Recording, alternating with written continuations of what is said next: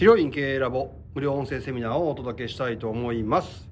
では今日はですね私高橋とえー松村理事と島田理事3人でということはいでお送りしたいんですけど、前回は僕とね松村理事の方はもう年末まとめ取りましたんで。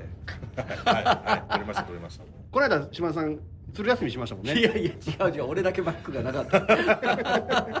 この時代にデバイスがないってすごいな iPad で入られへんってだけですよ。びっくりするわ。もうなので今回はもう島田さんもうメイン喋ってもらおうと。何でもやります。僕も休憩しておきますんで。いやいやいや。適当に喋ってください。ひどいな。えそれすごい振りが雑に。いやえーっとこの間話した時はまあコロナに始まりコロナに終わるやったなみたいな。うん。あそうそうそう、うん話をね。はい、してて、はい。であとはまあその重生死のうん。ちょっともう保険やばいよね談義もちょっとしてたんですよ。ほんまにやばいよねって、うんうん。でそれちょっともう言うたらね変えるチャンスみたいな話やったじゃないですか。で変えるチャンスが今たまたま長引いてくれてるじゃないですか、はいはい。でもうやるのやばいよねって話だったそうそう。多分コロナの騒動が収まるのが、まあ、オリンピックするかしないかわからないけど多分春先やと思うんですよ、うん。僕来年のね。それまでになんとかしとかんと、うん。もうあとないよねっていう話をねしてたんですよでたまたままあ今日の収録が12月20日ですけど、えー、と今日昨日の段階で厚労省の発表でそれまでは2類コロナ2類やったのを5類にしようっていうのが公式に出てきたりしてたんですけど、昨日決定したのが2類の1年延長。あなるほどね。内定です、まあ、最終法律変えないといけないんであの2年に延ばすのが、えっと、一応内定して、えっと、それ以降の3年目の延長も考慮に入れるということが発表されたんで、えーっともう下手したらマスクをして歩くというのがあのアラブの人の民族衣装のようにですね。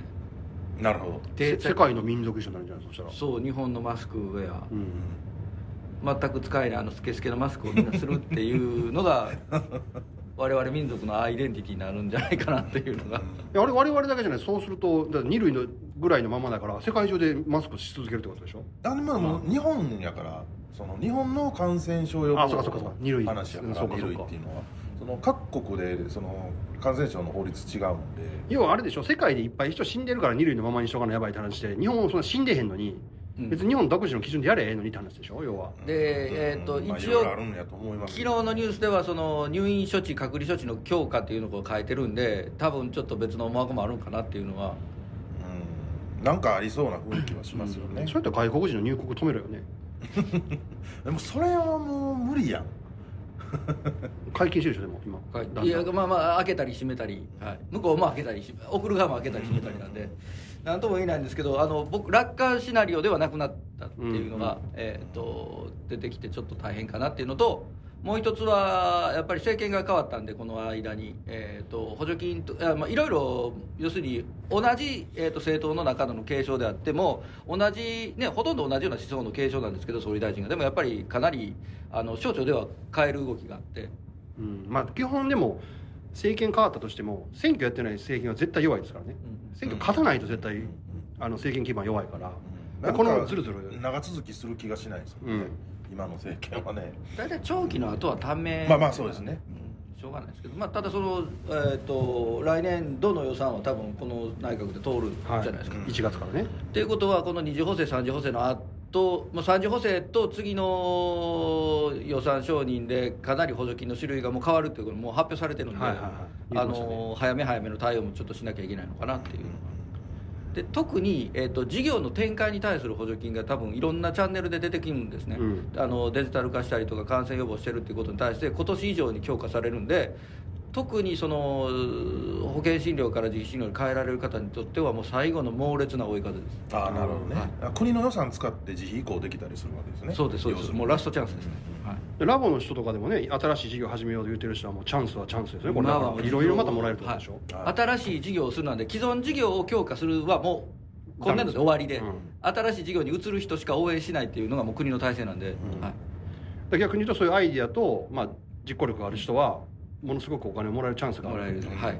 な僕らの治療院なんてぶっちゃけニーズなくならへんから本業置いとい置いといてとかこのままうまいことやっといて別に売り上げがガンと伸びなくても、うん。ある程度あればキープしといて新しい事業何かちょっとやっていくっていうのには持ってこいって持ってこいですね。一番いいですね、うん。僕ら治療院っていいビジネス事業やこのなと思うこの時期ねちょうどまだ。それが別に定食屋さんしろとか電気屋さんしろとかじゃなくて、うん。類似業種から少しずつ一歩ずつ踏み出していくだけで全然いけるんで、うん例えばまあ言うてた電子カルテとか。はいはいはいああいうのも IT 化の一個であそうそうそう。かなり使えるでしょうねはいはい。今ねちょっと開発中ですけど、うん。はい。だからそういうのをやりますとかっていうのであの導入するので補助金くださいみたいな。えー、ともうすでに今年度でも、えー、とまだ別口でアナウンスすると思います。かなり有効な補助金助成金出てるんで、うん。あの来年度にもわたってもまあいろいろできるんじゃないかなと、うん。はい。他には？足りへんよ小島さん。この間サボサボタも足りへん。サボタも足りへんね、うん全然足りへん。あの音声2回分足りへんから、うんで編集点 コーヒー飲むタイミングで他にはずるい。いやサボり出したね テンション下げよったな。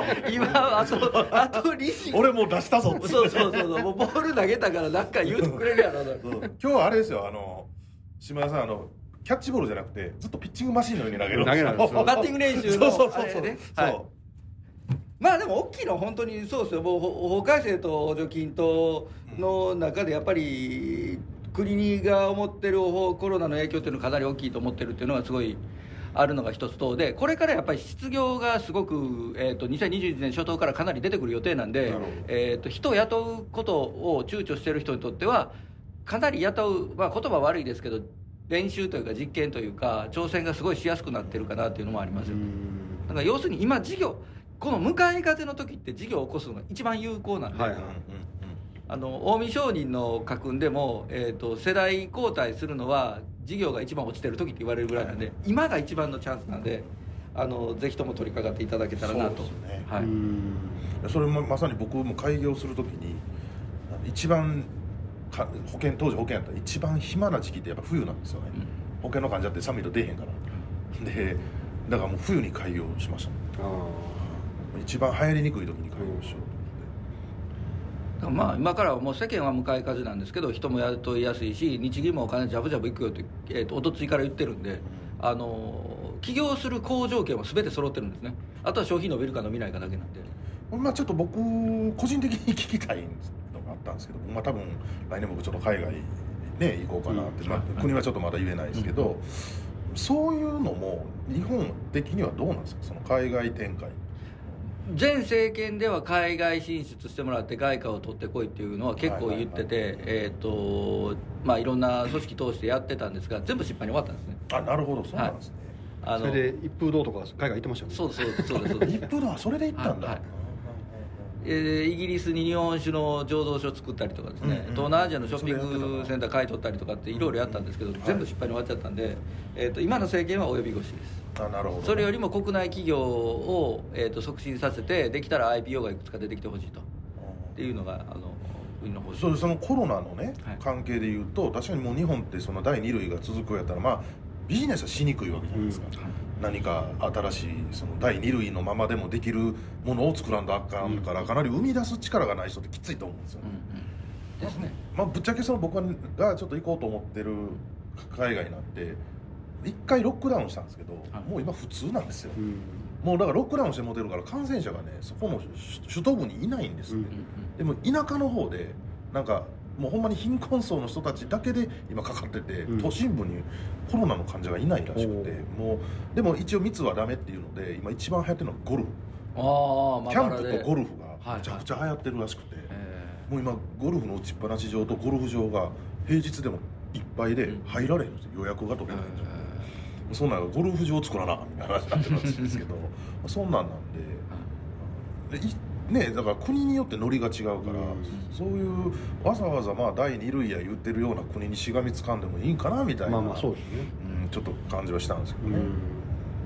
まあただあれですよ。中華人民共和国とかねあの台湾とかでやるよりはまだマシなんで、ああまあもちろんもちろん、はいはい、吊るし上げられ方が違うんで それに比べたらまだマシかなと思うんですけど、うん。やっぱ基本的には温暖地域の場合はねそもそも感染しにくいんで、うん。あの有利なのは有利かなと、で国内でもやっぱり結局感染者今東京でも40%以上が院内感染施設内感染で、はいはいはい。市中感染がまあまあ大雑把に言って数字の半分しかいない。うんうん。でやっぱりねもう釈迦に説法ですけども、ね、あの感染してる年齢層の分布が明らかに表出たらあかん人ばっかり。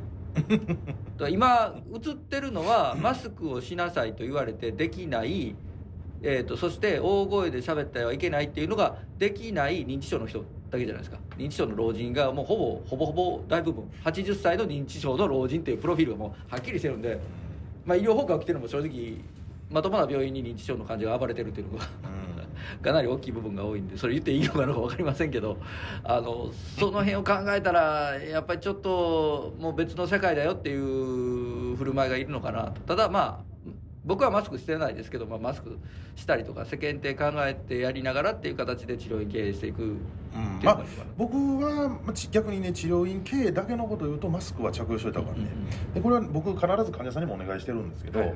あの何言ってたらクラスター潰しのために濃厚接触者との追跡を日本はしてるんで、あのまあ、お互いつけることで濃厚接触者って認定されないので例えば僕が感染してようが患者さん誰かが感染してようが濃厚接触してなかったらもうそこで追跡されないからそれでまあマスクはしましょうっていう話はあのちょっと息ね苦しい、ね鼻だけ出しながらあの マスクしてくださいっつうのが言ってるんで、うん僕も別にマスクのせんでも感染はせえへんと思ってるんですけど。で現実的には今年の数字見てたらやっぱりあの自費で100%やってらっしゃって堅実に経営されてるとこってみんな売り上げ軒並み伸びてるじゃないですか。伸びてますよね。むしろ大きく伸びてるんで。だからコロナの場合は普通まあ自費移行して普通にやっていればもう追いか追い風なんで。うんやっぱりね体調崩すというかその今うちもやや委員やってますけどむっちゃ多いですわ、うんはいもうしんどい患者さんでね。はい。いやメンタルもやられるんで、うんだからもう自費でやってて、まあ、前前回もそういう話したんですけど俺自費でやってるって言って例えば1500円だけもらってるとかね、はい。そういう人も自費やと思ってるっていう人もいるんでって話してて。